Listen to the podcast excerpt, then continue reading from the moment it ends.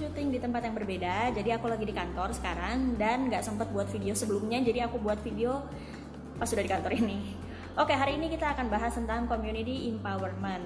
Nah, ini adalah salah satu dari program Jarum Beasiswa Plus kalau kamu sudah menjadi besuan Jarum.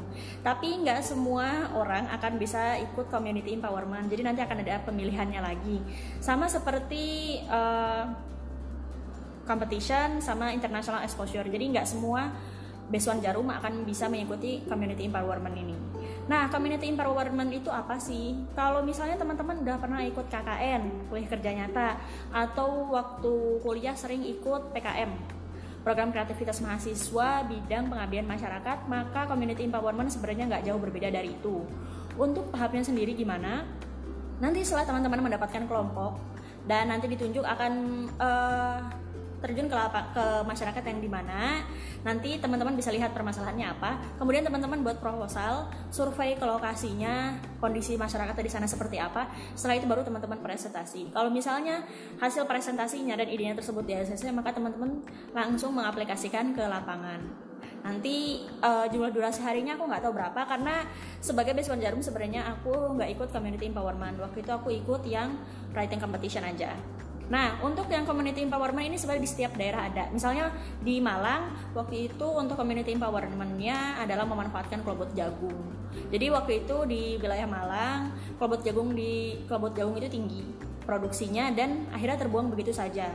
Nah, tim Beswan Jarum angkatan 30 itu berpikir gimana ya bisa memanfaatkan klobot jagung ini. Salah satunya yaitu dibuat jadi kerajinan tangan.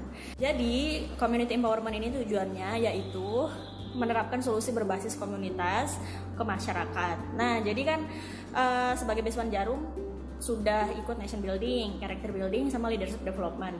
Nah, community empowerment ini sebenarnya acara terakhir setelah leadership development itu selesai. Jadi, secara keseluruhan, Basement Jarum sudah menerima tiga kegiatan untuk meningkatkan soft skill. Nah, setelah dapat soft skill kan sayang banget kalau soft skill nggak dipakai buat apa-apa. Nah, karena itu diaplikasikan di community empowerment. Untuk community empowerment ini biasanya kan untuk menyelesaikan masalah lingkungan, misalnya memanfaatkan apa yang tidak dimanfaatkan di wilayah tersebut. Tapi sebenarnya community empowerment empowerment ini menerapkan soft skill yang sudah dimiliki Besuan Jarum untuk mengatasi masalah lingkungan, sosial maupun ekonomi yang ada di daerah tersebut. Jadi kalau sekarang ini teman-teman kepilih menjadi uh, anggota tim atau ketua tim community empowerment dan misalnya nggak ada ide mau bikin apa ya, jangan terpaku untuk menyelesaikan masalah lingkungan aja. Karena masalah di suatu masyarakat itu banyak. Selain lingkungan teman-teman bisa fokus atau bisa memilih uh, permasalahan sosial atau ekonomi yang ada di situ gitu. Nah, kalau bagi teman-teman yang berminat atau mungkin terpilih sekarang untuk mengikuti community empowerment bisa komen di bawah ini apa ide yang sudah dibuat atau mungkin yang sudah mengikuti community empowerment bisa juga sharing pengalamannya di kolom komentar di bawah ini. Terima kasih.